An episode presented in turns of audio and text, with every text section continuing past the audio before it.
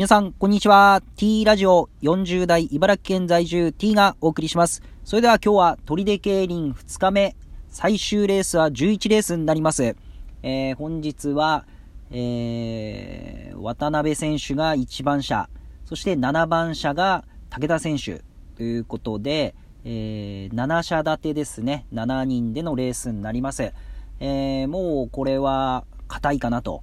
渡辺選手が逃げて、武田選手が番手で牽制しながら、そのまま1番、7番で決着するかなと。その後ろ4番の磯田選手が3番手でいるので、えー、まあ、回目としては、2車単で、1、7、1、4。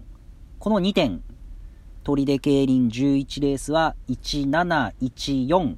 これで行きたいと思います。それでは、よろしくお願いします。